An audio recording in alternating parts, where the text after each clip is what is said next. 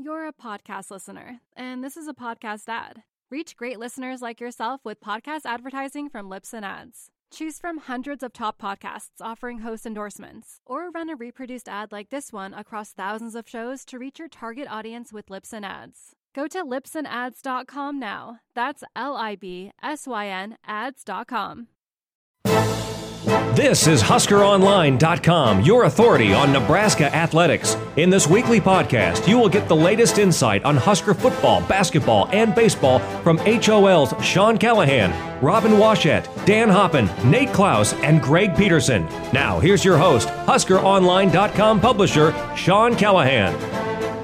And welcome to the 12th edition here of the HuskerOnline.com podcast. We are exactly, get this, guys, 100 days from kickoff, and it's it's the countdown. And as this countdown uh, continues here, uh, the the preseason magazines are coming out in full force. And uh, welcoming in here to the podcast, uh, Robin Washut and Dan Hoppen.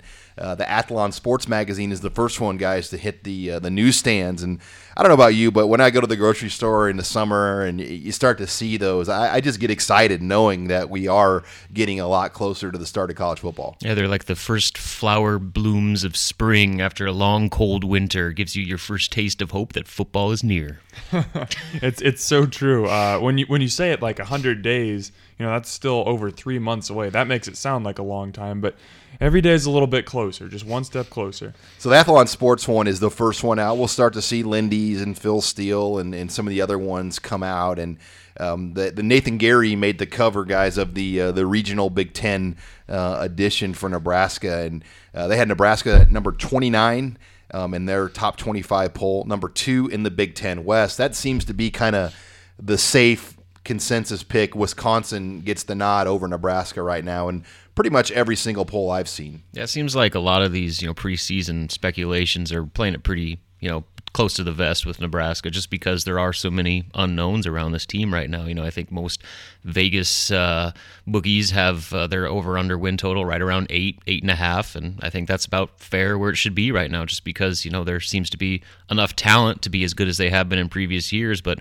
uh, the wild card of the new coaching change uh, is kind of uh, makes you a, a little bit curious about what's to come. I think you hit the nail on the head right there. I mean, you, you kind of look at that number 29 ranking. I mean, if you look back at Nebraska over the last couple seasons at the, at the, end of the year. That's you know kind of about where they've been. They've been a team that's either you know uh, been they they kind of squeaked into the the latter end of the rankings, or they've kind of been you know just on the outside looking in. So I think everybody's kind of taking a cautious approach, not really knowing exactly what to expect with Mike Riley coming in, and, and they're just kind of slotting Nebraska in those late 20s, early 30s spots and just kind of waiting to see. Yeah, you look at the schedule, guys, and as far as ranked teams higher than Nebraska on this Athlon poll, Michigan State's number seven, and uh, we all know that's going to be the toughest game on the schedule mm-hmm. when they come into Memorial Stadium. They have Wisconsin at number 19. Those are the only two teams ranked higher than Nebraska. So if you're just going off that, Nebraska could, you know, in their eyes, be a 10 and 2 team, but we know it's not that simple. Uh, BYU number 49, Miami's number 43. Um, South Alabama and Southern Miss 108 and 116 in the non-conference. So th- I think those two non-conference games, when I look at this season, that will kind of dictate if this is a 10 and 2 type year or an eight and four type year. Yeah, it's that opener against BYU is about uh, as uh, thorough of a test as you're going to get in a season opener. Uh, and I think that at 49, BYU is probably a little bit low in or high in my opinion, mm-hmm. Uh, just because their offense is absolutely loaded. You know, they have some uh, questions on defense, and of course, you know, with the big melee they had in the bowl game last year, you don't know that what the, awesome. you don't know what the suspension situation is going to be, but uh, just from from an a depth chart standpoint right now on the offensive side of the ball with Taysom Hill coming back off that uh, leg injury, uh, they're they're loaded, and Nebraska's defense is going to be put to a huge test right from the get go. Oh, and they're going to have another big test in in a couple weeks. Obviously, Miami doesn't have Duke Johnson anymore, but we saw what Brad Kaaya can do last year. He's as a stud as a true freshman. And you know they have skill players. Yeah, exactly. His first real road game, he comes in and he played great in Lincoln. So yeah, Nebraska's going to get two really good tests, I think, early on the season. Not I really like these games because they're not like, you know, top 25 opponents probably, but they're still very good tests that can kind of uh, you know, give you a gauge of Teams where you with are. talent. Yes, exactly. And I think that if you win those games, you can get a lot of confidence and gain some real momentum going forward. Here's here's one bit of good news though. As good as those offenses, especially BYU and Miami, uh, are going to be hypothetically, uh, b- both those teams have huge questions on defense. You know, I talked about BYU a little bit. Uh, Miami has they lost a ton of talent on defense. Lots of the draft picks. Yeah, and so uh, right now, you know, when I was talking to Gary Ferman, the Miami Rivals guy, for our spring recap, I asked him who the star player was on Miami's defense, and he said, "To be honest with you, they don't have one." And I was like, "Come on, there's got to be some, you know, high draft pick." And he's like, "No, really. I mean, they, they don't have a star player." And so uh, they got some issues of their own, and so that's good news for Tommy Armstrong or whoever the quarterback may be and, and company uh, to to at least balance it out against those tough offenses. You're listening here to the HuskerOnline.com podcast. We're talking some preseason college football magazine talk here as we lead off the show. Reminder you can also catch the podcast on 93.7 The Ticket in Lincoln. They air us on Saturday mornings at 9 a.m. and also KHUB on the AM side in Fremont as well on Saturday mornings. And uh, looking at some other Big Ten teams, you know, Minnesota number 45, Iowa number 53 kind of where people tend to put those teams in that six to eight win mark usually. And I still think Minnesota, with the coaching of Jerry Kill and, and and what they've proved the last couple years, you can never count those guys out. I mean, they are a team, even though they lost David Cobb and um, Maxx Williams. Maxx Williams, the NFL, two great players. You know, Minnesota, when Nebraska goes up there, they're going to get a dogfight. Yeah, and you know, the, on the defensive side of the ball, they're going to be absolutely stout, especially in the secondary. And uh, you got Mitch Leidner coming back as an experienced quarterback, and with Jerry Kill's system, uh, it's really just kind of slot in pieces. I mean, uh, obviously David Cobb was a workhorse back, and Maxx Williams was one of the best tight ends in, in the country last year. But uh, I think that they'll be fully capable of just slotting in new pieces and being just as effective as they were a year ago. Yeah, I certainly don't think you have to worry about Nebraska overlooking this team because they've upset. Can't anymore. Yeah, Minnesota's upset them the last two years. So if they go in overconfident, then they've got nobody to blame but themselves. Penn State number 32 in the Big Ten uh, poll or in the overall poll. Uh, Michigan 34. I don't know about you guys. At 34 for Michigan seems Yeah. high. I, I just Yeah. don't. I don't see it. Too many quarterback questions. Too many questions at running back. They just haven't proven they could run the ball. I mean, Jim Harbaugh, man, him coming in there, it's just you know, It's going to be a circus. it's going to be interesting to see that in Chicago when we're down there uh, later in July. As far as bowl games go, um, Nebraska predicted to go to the Outback Bowl, and I know Robin, you and I have talked about this that if Nebraska doesn't get to one of those New Year's Six bowls, which I mean that- that would be an unbelievable season, obviously to get there, Tampa or possibly Nashville uh, for the Music City seem like the most likely bowl destinations for Nebraska. You know, as, lo- as far as you know, if they have like an eight win, nine win, ten win type year. Yeah, and you know the Outback, you get to play a, a pretty high level SEC opponent. You know, like you said, uh, Athlon hasn't played an Arkansas projected in that, but That'd be a hell of a game. but the, Oh, the yeah. Music City Bowl, you know, it, it sounds like kind of a, a joke of a bowl, but look at last year. They had LSU and Notre Dame in that game. it was a really highly rated game. Yeah, and, and so they- that, they- that's an elite game now. I mean, it, it- you're getting some pretty darn good matchups in there, and so uh, both of those bowls, you know, obviously uh, you want higher expectations than that. But if that is kind of where this team is, uh, as most people kind of think, uh, that's a, a pretty good, uh, you know, start to the Mike Riley era. I think. and it would be a New Year's Day bowl. As, uh, all conference guys, only one on the first team, uh, Maliek Collins.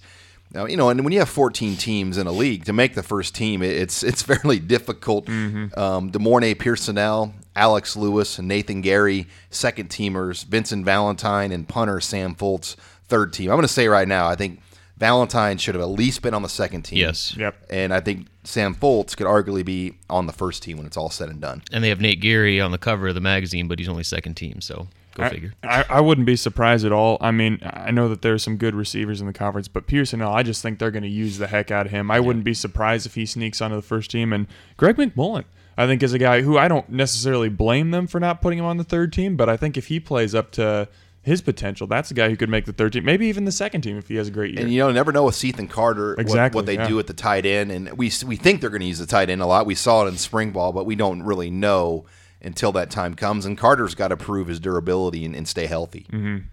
When we come back here, guys, on the podcast, we'll shift over to, to Husker baseball. Dan was with the team all season. He was out in Minneapolis. Uh, we'll, we'll get his final thoughts on Husker baseball as we head into the offseason. That's next here on the HOL podcast.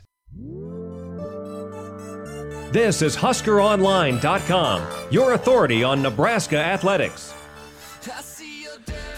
Husker baseball team finishes the season at 34 and 23. Uh, just probably one of the more disappointing finishes you can remember in a while. It was a team, Dan Hoppen, that had so much potential, so much promise. They swept Texas and Lincoln. They split with Cal State Fullerton. And at that point, on this podcast, everywhere, everyone's thinking big. We're thinking, hey, maybe host a regional, definitely going to be in the tournament, has a shot at a one seed in the tournament, probably a two. It's hard to say, but then things just kind of unraveled. Nebraska goes in the Big Ten tournament, and they played well at times. I mean, they easily could have won both games against Illinois and Michigan State, and uh, kind of a microcosm of the season, though. This team just could not finish off their opponent when they had a chance to, and um, it's going to be a kind of one of those soul-searching off seasons now for Darren Erstad and his crew. Yeah, I mean, you, you look at that Big Ten tournament; it pretty much summed up the season really well right there. You know, they go into that Illinois game. Illinois is clearly the best team in the Big Ten, and Nebraska was right there, played with them, and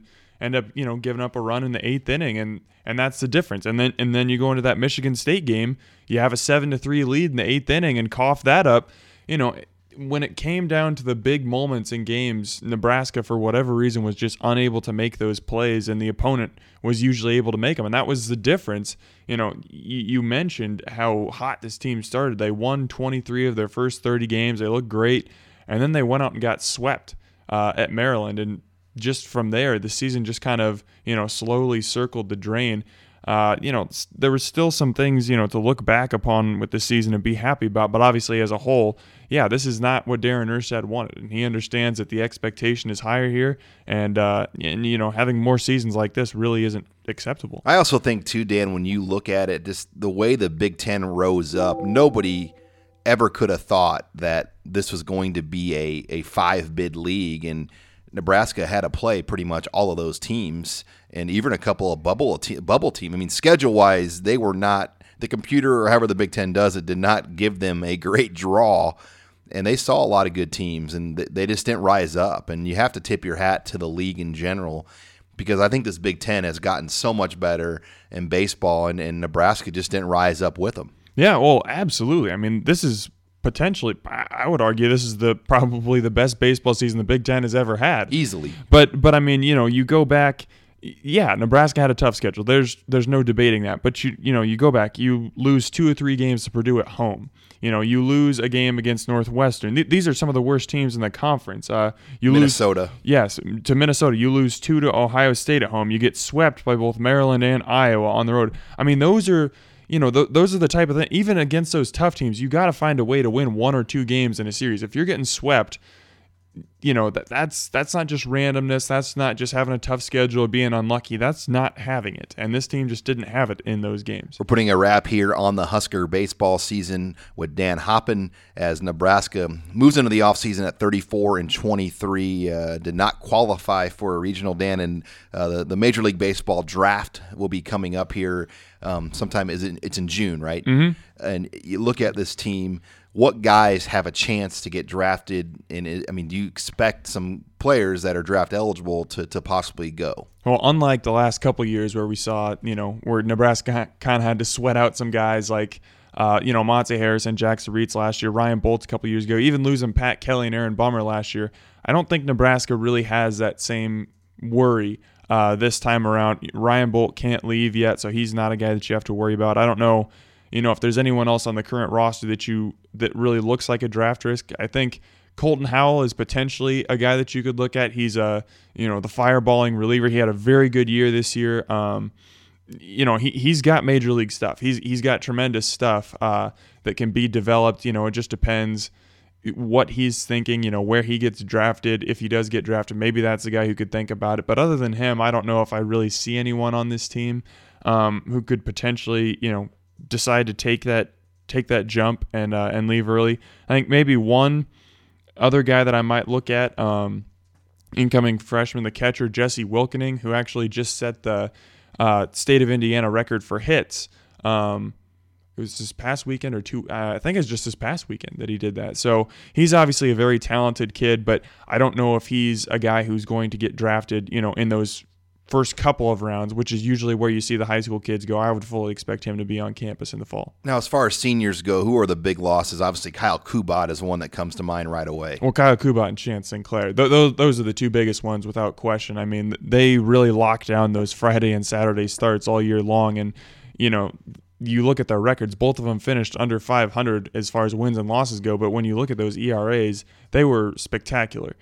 Nebraska's offense just let them down time and time again. And and speaking of that offense, you know, you probably lose other than Ryan Boldt, your most consistent hitter in Tanner Lubach. This guy hit over 300, uh, tied for the team lead in home runs, was was very solid. And then you know a couple other guys who kind of slumped at the end of the year, but Blake Headley and Austin Darby were both you know, for pretty much their entire careers, the past three or four years were pretty significant contributors to this lineup. So Nebraska is going to have some pieces to replace, as well as Josh Roeder, the closer. Can't forget him. Now he's the school's all-time leader in saves.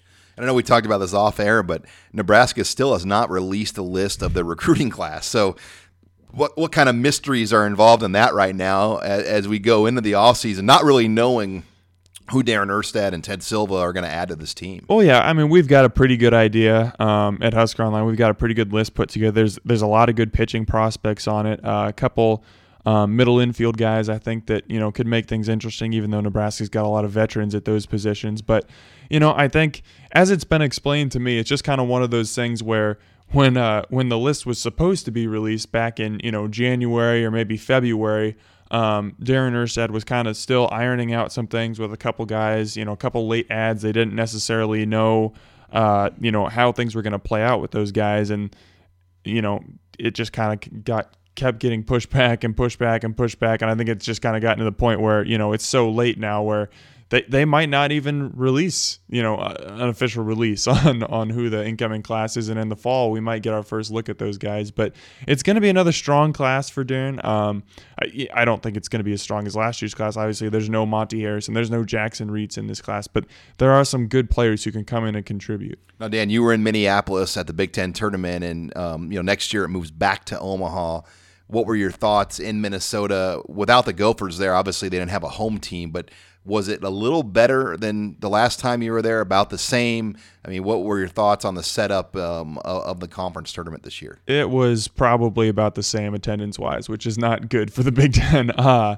I mean, obviously, Target Field is just a beautiful ballpark. It's really a perfect setup. I, think for the Big Ten tournament, I think Minneapolis is a gr- spacious. Yes, there's a lot of seats. Uh, Minneapolis is a great city to have it in. Um, like I said, Target Field is a perfect field for it. But I mean, the crazy thing is, you know, spending a couple days up there, uh, went out to eat, you know, several places, went to a couple bars, watched TV and stuff. You don't see any banners out on the streets. I didn't see one uh, commercial on TV, you know, no advertisements anywhere. You could easily be three or four blocks away from Target Field having lunch or something at a restaurant and have no idea that the Big Ten tournament is being played less than half a mile away from you. And I think you know, if it's advertised more, you know, are the crowds going to be huge like they were in Omaha? No, I, I just don't think that the same support is there.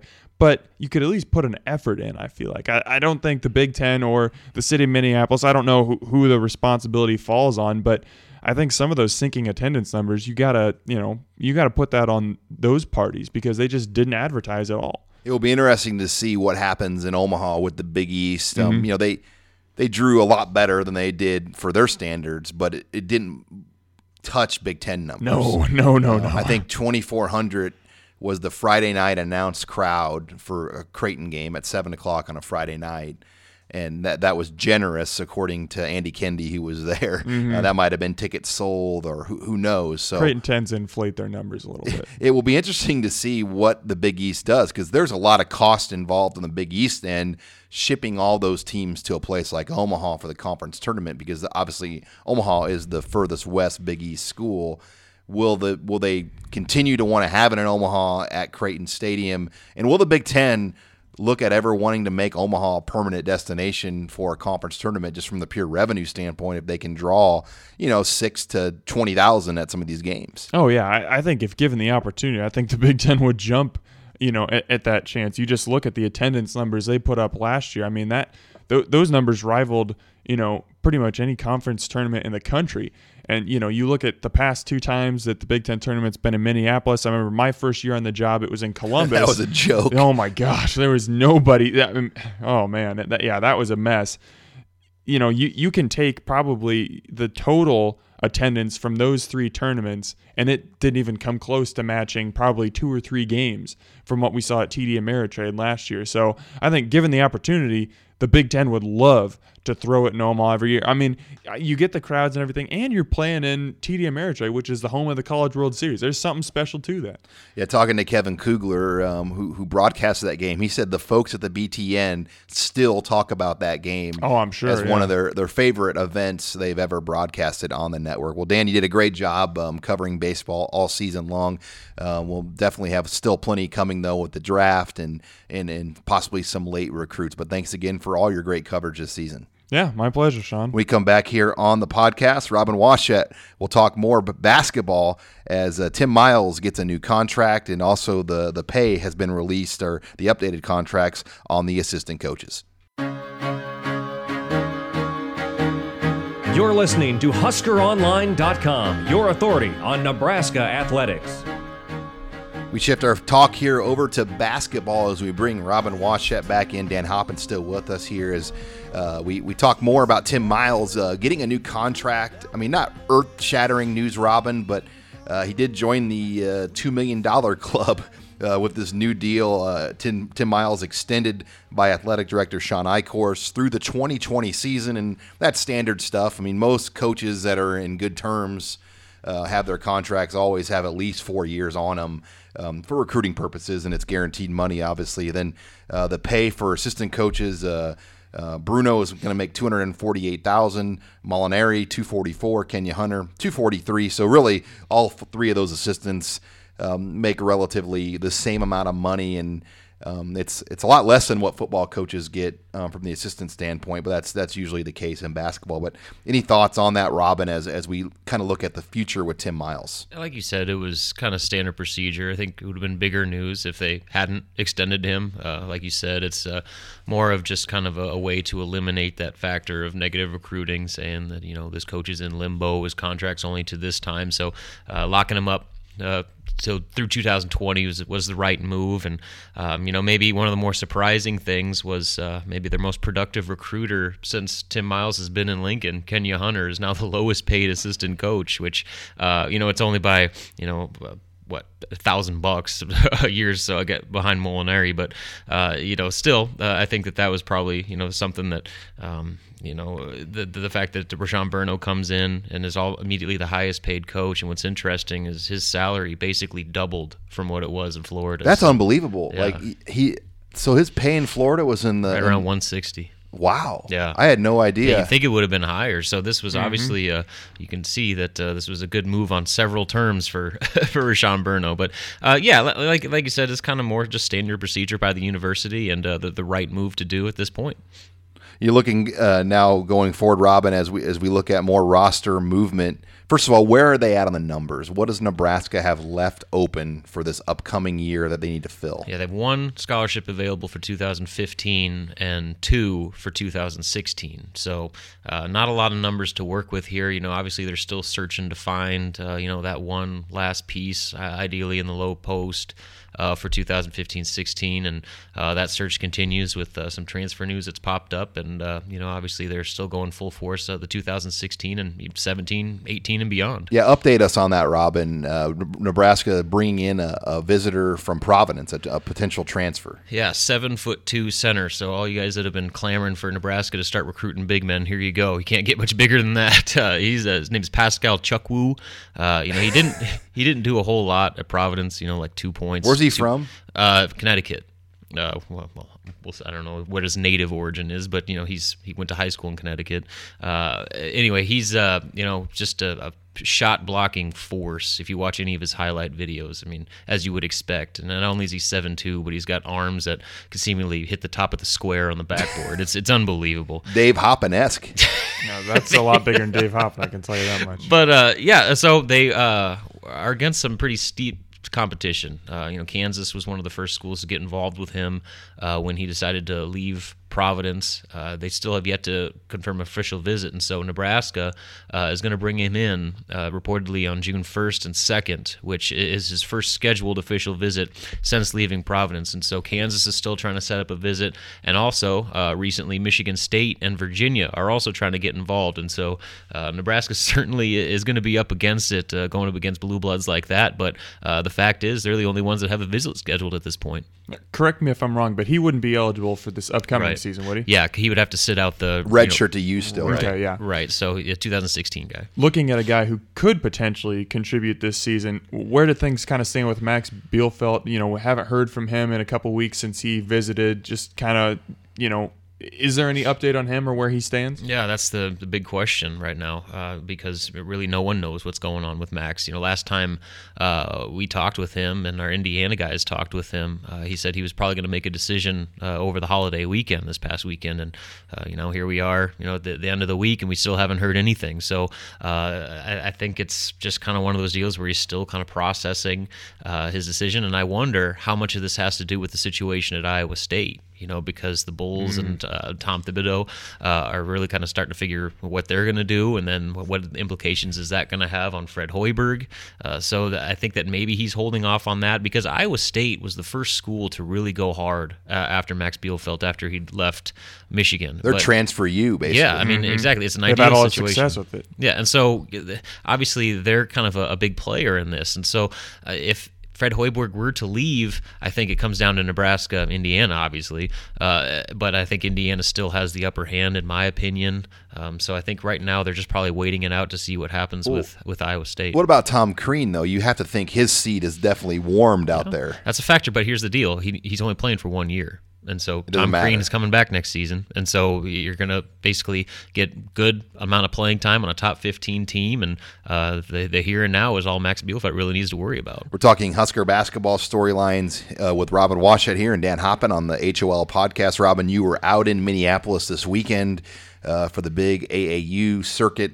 A number of tournaments going on up there uh, every year. Minnesota kind of has a weekend where they rule the, the roost for AAU basketball. Any big takeaways that you came away with? I know you spoke to a number of Husker targets out there, and we're to have plenty of stories on those guys uh, on Husker Online here uh, over the next week or two. Uh, what were your thoughts from Minnesota? Well, the first thing for me was finally getting a chance to see uh, Nebraska's lone 2016 commit uh, Isaiah Roby. Uh, see him in person for the first time, and uh, he'd been swinging up. You know, he was playing with Quad City Elite, which is a good program, but you know, not quite at the Nike EYBL level, which is kind of the cream of the crop. And so the last two sessions, including this past weekend, he's been swinging up with uh, Spiece Indy Heat, which is the the big program there in uh, the state of Indiana.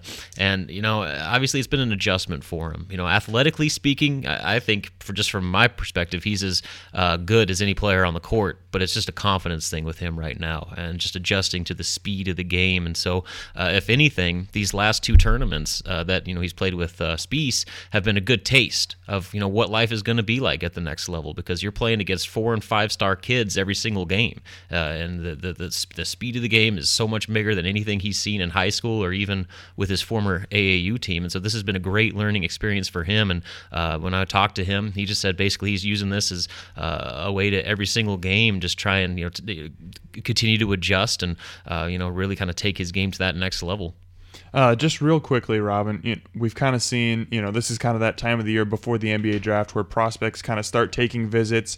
Uh, Terran Petteway, uh, you know, that's Nebraska's guy to watch in this draft. He he had- had a pretty good performance at the combine. He's been taking some visits around. I mean, I guess you know what, what have you seen with him, and you know, is this a good sign that he's kind of getting these visits? Well, he's going through the grind right now. Uh, you know, this is kind of where he's going to make or break his NBA future is in these these individual meetings and workouts he's having with teams. Uh, he's worked out with and had meetings with the 76ers, uh, the Indiana Pacers, the Dallas Mavericks. Uh, the, those are, I think he was going to have one with Utah but that got you know rescheduled for whatever reason. But uh, I mean, he's he's going across the country and working out as hard as he can. So I'm sure that he's kind of uh, you know on, running on fumes right now. But again, this is this is where he's going to really make his mark and uh, kind of shed that stigma of you know the whatever negative um, you know stereotypes people had of him as a player at Nebraska. This is where they're going to see you know kind of the real player in person that uh, you know he truly is. Well, there should be plenty of news to follow with the transfer stuff and obviously recruiting and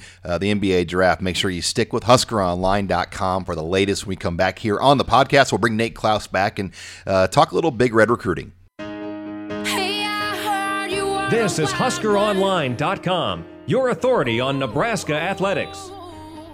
Back here on the HOL podcast, we shift over to recruiting talk as we bring back Nate Klaus into the podcast as uh, Nebraska kind of in a not a recruiting lull, but a quiet period. Uh, the evaluation period is over, Nate, and uh, things will really start to pick up though with summer camps and other things going on. And I think right now, though, for us at HOL, our, our eyes have moved over back to this 2015 class on who's going to make it to campus because um, the first day of summer school and workouts will be here before you know it. Um, it's June 7th, I believe, is the first day, or June 8th is when summer school starts on that Monday. So, really, about two weeks, and everybody should be here. We've checked in already, Nate, with a number of these guys, and, and Stanley Morgan was, was somewhat of a surprise. He's already in Lincoln right now, and that, that's obviously a good sign. Yeah, it's a great sign to have Stanley Morgan on campus. You're talking about, you know, an impact wide receiver, potentially, you know, early impact guy that's on campus. Uh, so that's a great sign. You know, this is the time of year where uh, you know, you always have some guys in every recruiting class that are kind of on the fence, you know, academically, and, and you you you kind of find out who put in the work to to you know make sure they're going to be able to make it on campus, and and who maybe didn't. But uh, so far, it looks like each and every one of Nebraska's signees is going to is going to make it on campus at some point in time. Now, everyone will be uh, on campus for the, the first session of summer school, except for Matt Snyder because he doesn't graduate until mid to late June. So he'll be here uh, in Lincoln on in July for, for that second session. But uh, it's pretty interesting. You know, you've got a roster that's that's uh, you know potentially over scholarship limit, and then uh, you're bringing in um, you know 16 guys. Uh, you know, in addition to the early enrollees that are already on campus. Yeah, at spring ball with everybody, Nebraska was at 88, but you know I think we all assumed that Mauro Bondi was one guy that wouldn't be coming back from all the reports, but uh, it would be interesting to see because Mohamed Barry Nate was one I know that there was a lot of question if he could make it, and that was one of the reasons why Nebraska might have been able to get him. Uh, you know, talking to other recruiting colleagues around the nation, they said if this guy had grades in line, Nebraska wouldn't have got Mohamed Barry. So he, he is on track at this point. He says uh, that he's going to be here on June 6th. So apparently yeah, he's on track. I know that, that he worked awful hard, uh, had, you know, his coaching staff at his school uh, helping him uh, to, you know, to stay, you know, stay on top of everything. I know that he had uh, a tutor outside of, uh, of class to, you know, to help him with, the, you know, retaking the ACT and, and things like that. So, but you're right. You know, he, if he had, if he was a surefire early know, qualifier, early qualifier, he would have had, he would have had offers from everybody in the country. Um, and I think that's part of the reason why he had committed to Kansas State there for a while is because they had, you know, some good options lined up for him to, uh, you know, if he didn't make it to go to a junior college. But he appears that he's going to be on campus. And from talking with him, uh, Nebraska is expecting him to, to play this season and to make an impact uh, in some form. We're talking recruiting storylines here with Nate Clouse on the HuskerOnline.com podcast. And Nate, you know, from your previous experience in Nebraska, Nebraska. You've worked obviously on the other end of the business, and um, you know at, at Nebraska when you were there, and you've seen the academic folks work firsthand. What do they do differently, maybe than other schools that get these guys qualified? Because I think Nebraska does have a very good success rate once Dennis LeBlanc and his crew get their hands on these kids and can look at the records and talk to the academic counselors at their schools.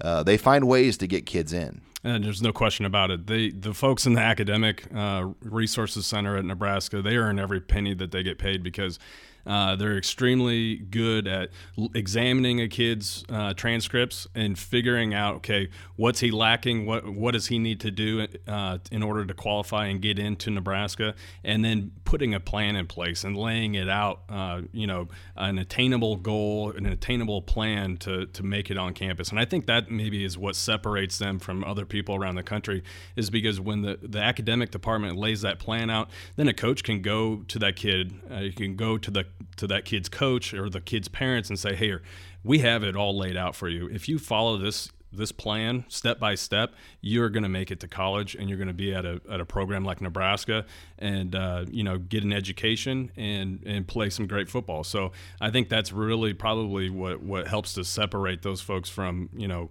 uh, some other schools around the country. All right, shifting back over now to 2016, 2017 talk.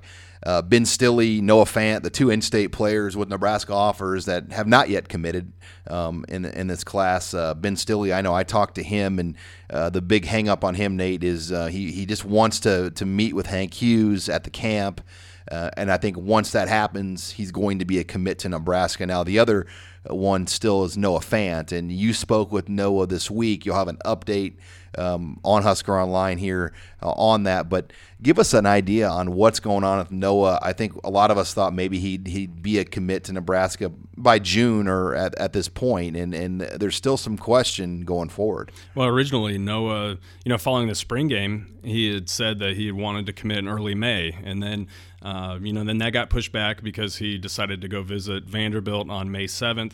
Uh, he comes back from the Vanderbilt trip, uh, you know, and enjoyed that visit and said that now he was going to uh, push things back and try to commit early June. So it looked like maybe he was going to be a guy that committed at one of Nebraska's Big Red weekends. Uh, he is planning on attending uh, the the Big Red weekend on June 6th. But now that that commitment date has been pushed back to July, he's going to be going to some other camps, taking some other visits. He told me uh, specifically, unofficial visit wise, he's going to be going back to Iowa, uh, be making a return trip there. He's going to be going to out to Oregon, and maybe that's the the the biggest wild card in this whole factor right now. Maybe Oregon because uh, they've been recruiting him for a while. He he's got a great relationship with Scott Frost. Uh, they haven't offered him, but they want to get him on campus um, see him in person uh, once again, and and uh, you know he, and kind of see him work out too. So, uh, and the interesting thing about Oregon is the fact that they're recruiting him as an outside linebacker. They run that three-four. They see him as a guy that, that can be that that outside linebacker, could walk up, rush off the edge, or operate in space. So, um, and he, he's kind of likes that idea. So. Um, I don't know if they're going to offer or not, but he's going up there. He's going to be spending the time and money to go up there uh, in hopes of getting one, and then uh, you know, hope, and then he plans on deciding in, in, early July. He said right now in Michigan and Michigan State as well, right? He's going to go to camps there. Yeah, uh, he had told me that those weren't set in stone yet, but those are two places that uh, were you know possible destinations for him to camp at as well. And then lastly, Nate, here on our weekly storylines with recruiting uh, over the weekend, Nebraska had a big Memorial Day visitor, uh, Jake Moretti, a top 2017 four star offensive lineman out of Colorado, a tackle, no doubt a high priority guy for Nebraska in 2017 huge priority for Nebraska. He's a Rivals 100 kid, you know, 6'5", 280 pound uh, offensive lineman, offensive tackle uh, you know, that's out of Colorado. Those are the types of kids that you have to get, you know, at Nebraska. So uh, getting him on campus is, is big for Nebraska uh, this early on. You know, you're talking about a player that already has offers from programs like Notre Dame, Ohio State, UCLA, um, you know, Arizona State, Michigan. So uh, he enjoyed his visit. Uh, absolutely loved Coach Cavanaugh in the weight room, and uh, you know, I, I think that we'll be seeing Jake Moretti visit Nebraska again in the future. All right, when you come back here, we'll wrap up the show as we take an early look at the Shrine Bowl as camps begin to open here over the weekend, and also Nebraska's summer camps will begin. That's all next here on the HOL podcast. This is HuskerOnline.com, your authority on Nebraska athletics. Final segment here of the podcast as Nebraska begins uh, their summer camps here next week, but also it will kick off Nate Clouse uh, the Shrine Bowl as camps open this weekend, and it's probably one of the more intriguing Shrine Bowl rosters we've seen in a number of years. It's the first time that both Nebraska commits have played in the game in a long time. I think the last time we've seen Nebraska guys play, Daniel Davey played, David Sutton played um, in that in the Shrine Bowl about four years ago. Uh, but other than that, we have not seen Nebraska players play. But that was one of the things Mike Riley was big about. He said, "Hey, you know what? Go play in the game. It's for a good cause." Larry Martin called Mike Riley and asked him about Michael Decker. Um, and, and then Jay Ball got that okay when Larry told him. And so Deshaun Neal's also going to play in this game. And um, that's the way it always has been. And I, am glad those guys are going to get to play in that game because it goes to a great cause. Well, and it, it, makes the game, you know, more interesting. It makes the game better.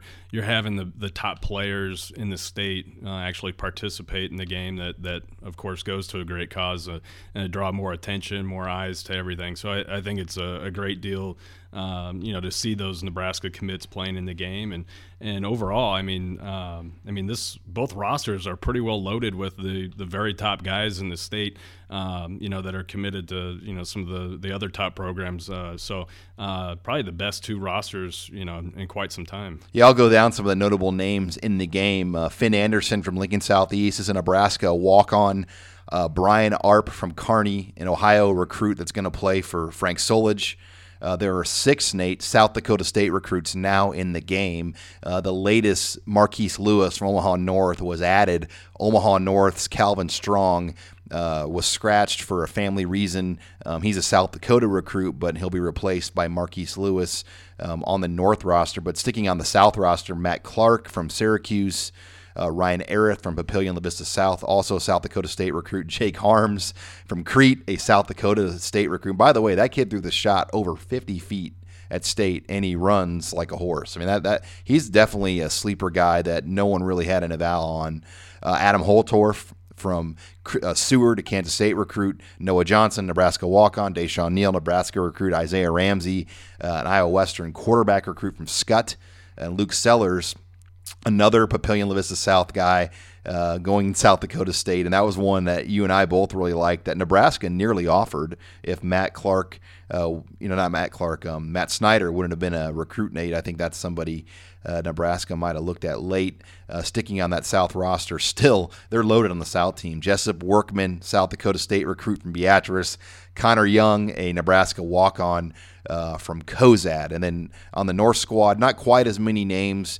Uh, but Michael Decker, Nebraska recruit, scholarship recruit, Wyatt Mazour from Boone Central, Nebraska walk on. Uh, you'll have a um, South Dakota State recruit in Marquise Lewis, as I mentioned earlier, and then Adriel Taylor from Millard North, and Ohio recruits. So uh, loaded. I mean, we spend a lot of time there going through those names. A lot of players. Yeah, no doubt about it. Um, you know, maybe the guy that I'm most um, interested to see, you know, is probably Wyatt Mazour. You know, uh, with him coming off of the, the performance he had in the state championship game, you know, uh, scoring, you know, through the air, on the ground, uh, punt return. Uh, he's he's a dynamic player. I'm I'm really looking forward to seeing how he performs. You know, against some of the top uh, talent in the state. Yeah, because on paper, I think the South team is definitely the better team, top to bottom. Uh, they have just they're loaded. I mean, they have all those South Dakota State guys um, to go along with you know Deshaun Neal and Holtorf. Holtorf and some really really talented yeah. players. So.